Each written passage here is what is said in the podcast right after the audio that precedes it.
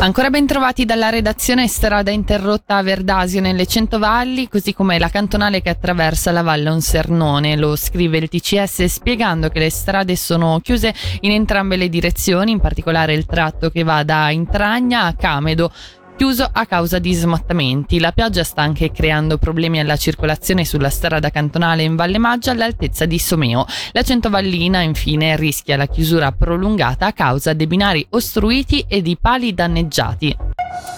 Due escursioniste evacuate in Val Bavona dall'equipaggio della Guardia Aerea Svizzera di Soccorso Rega ieri pomeriggio. In un comunicato viene spiegato che le due donne partite da Bosco Gurin sono state sorprese dal maltempo che ha reso inagibile il sentiero di ritorno a valle a causa dell'ingrossamento di un corso d'acqua.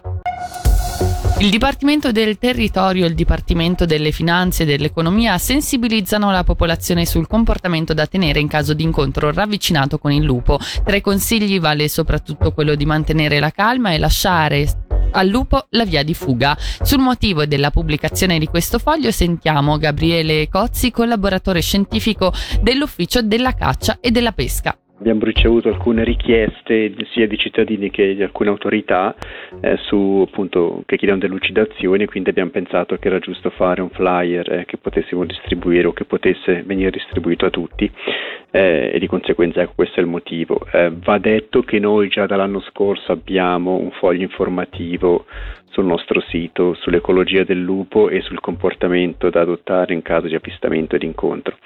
Però ci siamo resi conto che forse questo, questo foglio informativo non era conosciuto, non era accessibile a tutti eh, e poi comunque è un, è un foglio di tre o quattro pagine e di conseguenza abbiamo voluto riassumere il tutto con questo flyer.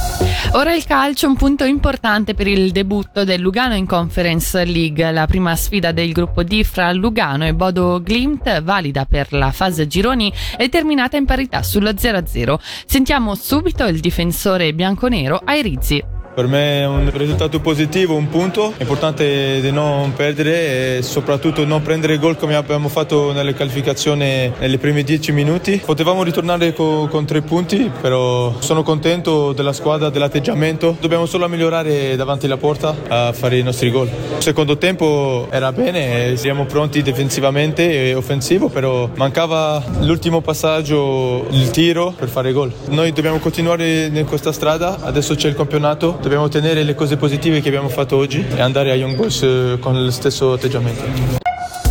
Ora le previsioni del tempo, oggi coperto con precipitazioni a tratti a carattere temporalesco e localmente abbondanti, a basse quote temperatura massima 19 gradi.